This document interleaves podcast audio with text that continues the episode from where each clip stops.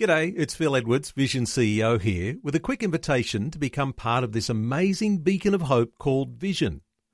Together we can put our love into action to help people of all kinds build or rebuild their lives on the truth of God. Please consider the part you can play during our upcoming Visionathon appeal, remembering that it's your support that makes Vision possible, including this podcast. Audio on demand from Vision Christian Media.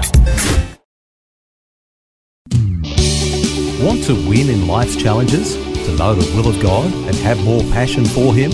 Practical help right now with Tak Bhana and Running with Fire. Thanks for joining me again today. And we're looking at two of the most important verses of Scripture that we want to be able to say, I fulfill these in my lifetime. 2 Timothy 4, verse 7 I've fought the good fight, I've finished the race, I've kept the faith keep faithful right to the very end of your life. Secondly, Matthew 25, 21. Well done, good and faithful servant. You've been faithful over a few things. I'll make you ruler over many things. Enter into the joy of the Lord. Using our gifts for God and fulfilling his call. Research tells us that in most churches or most Christians, only about 10% are fulfilling God's call on their lives and serving as he intended. Imagine that just 10%.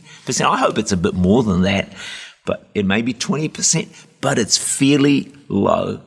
And so it shouldn't surprise us that many churches really struggle.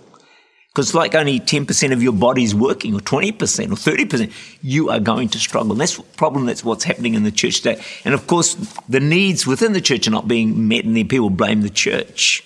The book of Haggai speaks of God's glory filling the temple something we all long for. But before God's glory fills the temple, listen to these verses Haggai 1 2 to 5. Thus says the Lord of hosts, the people say the time has not come, the time that the Lord's house shall be built. In other words, hey, right now I don't have time to build God's house. Then the word of the Lord came to Haggai, the prophet, saying, Is it time for yourselves to dwell in your paneled houses, and this temple to lie in ruins? Now therefore, thus says the Lord of hosts, consider your ways Consider your ways. Aren't they powerful words? I need to consider my ways.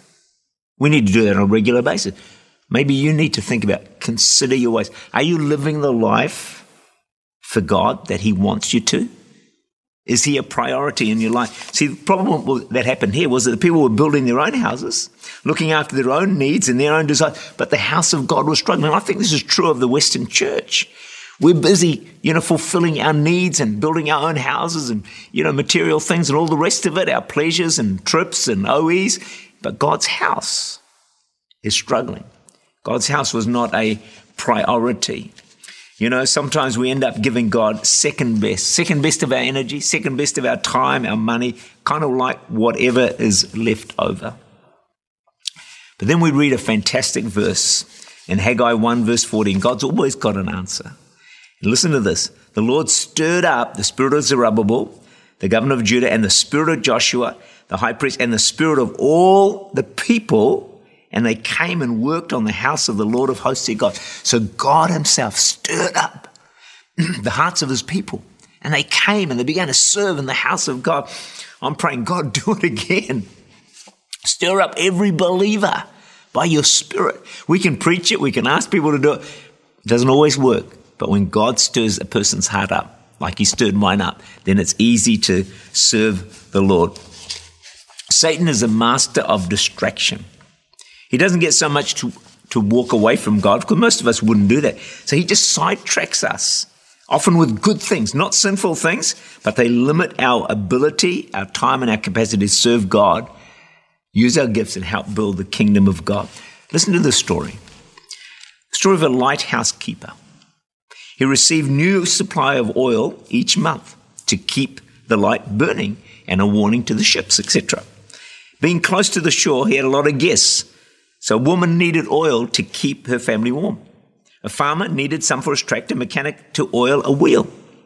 They were all valid requests, so the keeper was keen to please, so he gave them oil. Before the month was over, his oil supply had gone, finished, and the light in the lighthouse went out.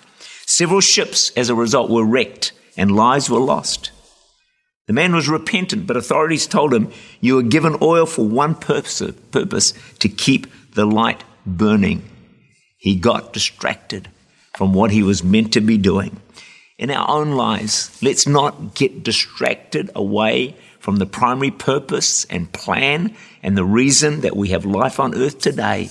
God has entrusted us with gifts, but He's also placed a calling upon our lives. Let's not get distracted away from that with good things, but let's pursue, like passion, as we said about William Booth yesterday, to fulfill God's plan and to use our gifts for His glory. That we might be able to say, I have run the race, I've fought the good fight, I've finished the race, I have kept the faith. It's my prayer that will be true of your life.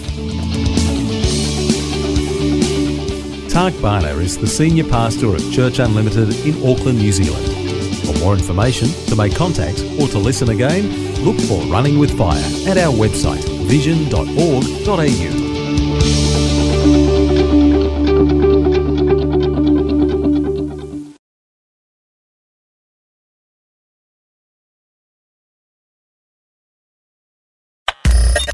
Thanks for taking time to listen to this audio on demand from Vision Christian Media. To find out more about us, go to vision.org.au.